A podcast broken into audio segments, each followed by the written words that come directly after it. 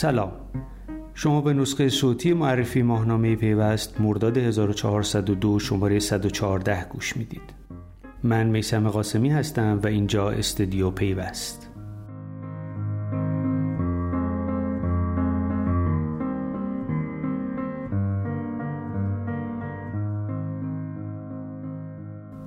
این شماره پیوست یک موضوع به ظاهر ساده اما چالش برانگیز رو به عنوان تیتر که خودش انتخاب کرده. خدمات ابری در ایران. موضوعی که از نظر فنی بسیار ساده است اما مثل خیلی چیزهای دیگه در ایران آلوده شده به سیاست و به همین دلیل هواشی زیادی ایجاد کرده.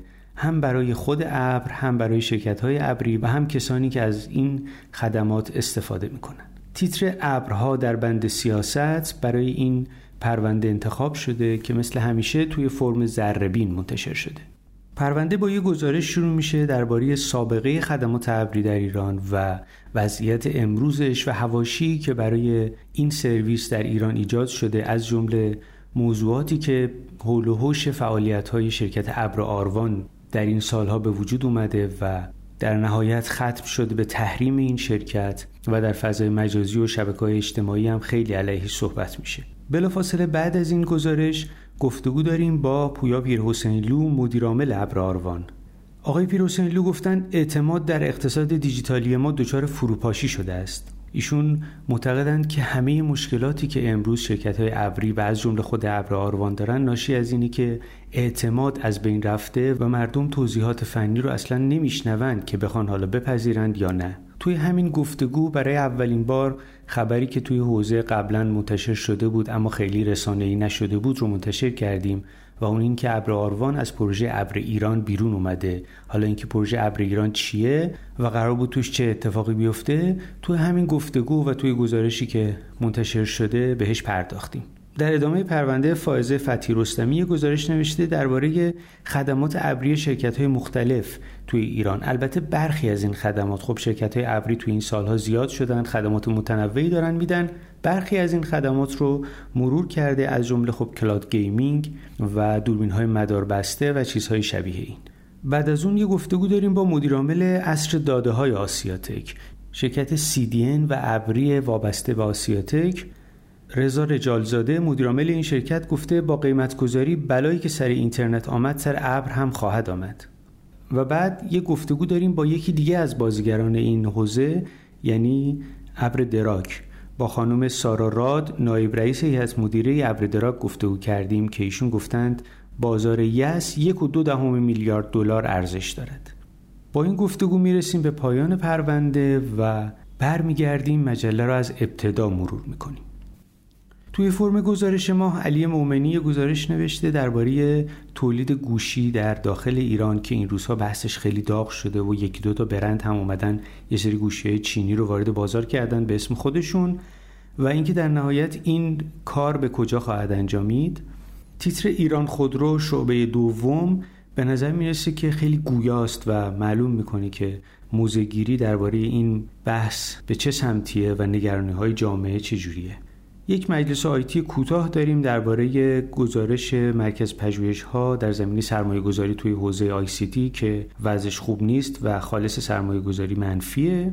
بعد از خارج از محدوده می‌رسیم به ناداستان و 43 دقیقه که این شماره با امیر حسین سعیدی ناینی گفتگو کردیم. آقای سعیدی اولین رئیس سازمان نظام سنفی کشور هستند و از قدیمی این حوزه هستند. جنگیدن تا آخرین نفس تیتریه که برای این گفتگوی مفصل انتخاب شده. بعد از اون استارتاپ از کی معرفی شده؟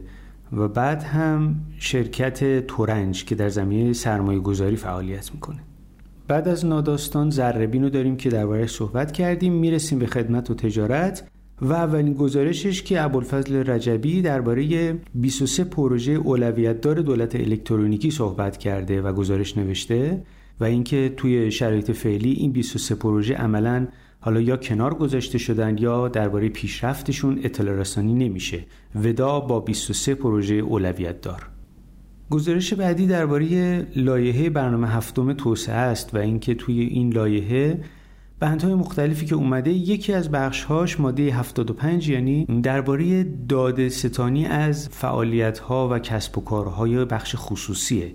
و این خب خیلی نگرانی ایجاد کرده. مسیری رسمی برای داده ستانی یک گزارش درباره امضای دیجیتالی و چک الکترونیکی به همراه یک مطلب به نسبت مفصل درباره الزامهای توسعه نوآوری در اقتصاد دیجیتالی از دیگر مطالب این شماره بخش خدمت تجارت هستند و بعد از اون می‌رسیم به رمز ارز و مثل همیشه که اولین گزارشش درباره وضعیت این صنعت در داخل کشور سرمایه گذاری های رمز ارزی در ایران کلاهبرداری های میلیون دلاری و راه حل شفافیت. خب متاسفانه حوزه رمز ارزشون یه حوزه جدید و نوعیه و خیلی مردم باهاش آشنایی ندارن کلاهبرداری توی این حوزه بسیار اتفاق میفته و این گزارش هم تلاش کرده یه مروری داشته باشه بر مهمترین کلاهبرداریایی که شده و راه حلهایی که میشه جلوی این اتفاق رو گرفت. گزارش بعدی درباره فرهنگ دونیت کردن توی بیت کوینه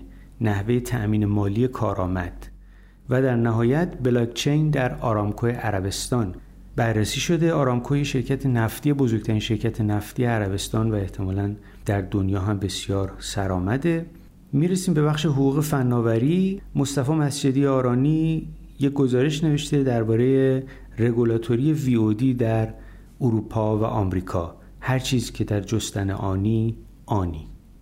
حکمرانی داده خانم پریسا شکوری به نظام مجوزدهی و نظارت پرداخته مجوزی برای تمام فصول و در نهایت خانم ها غزاله دخیلی و پگاه قربانی مفهوم مهندسی معکوس در قراردادهای نرم افزاری رو مورد توجه قرار دادند و یک مطلب برای ما نوشتند. می‌رسیم به بخش جهان و بعد از گزارش هایی که در بخش راهبرد داره پرونده این شمارش درباره انقلاب بدون کد no-code revolution و اینکه تاثیر هوش مصنوعی بر حوزه کدنویسی و فعالیت های این زمینه چطور خواهد بود. جادویی برای همه. موضوعی که احتمالا مهندسان نرم افزار و کدنویسان رو بسیار نگران خواهد کرد. موضوع روزیه. که در موردش مطالب متعدد و گفتگوهای متنوع داره. با این پرونده می‌رسیم به پایان پیوست این شماره. در این روزهای گرم تابستان شما رو به خدای بزرگ میسپارم. امیدوارم که شاد و موفق باشید.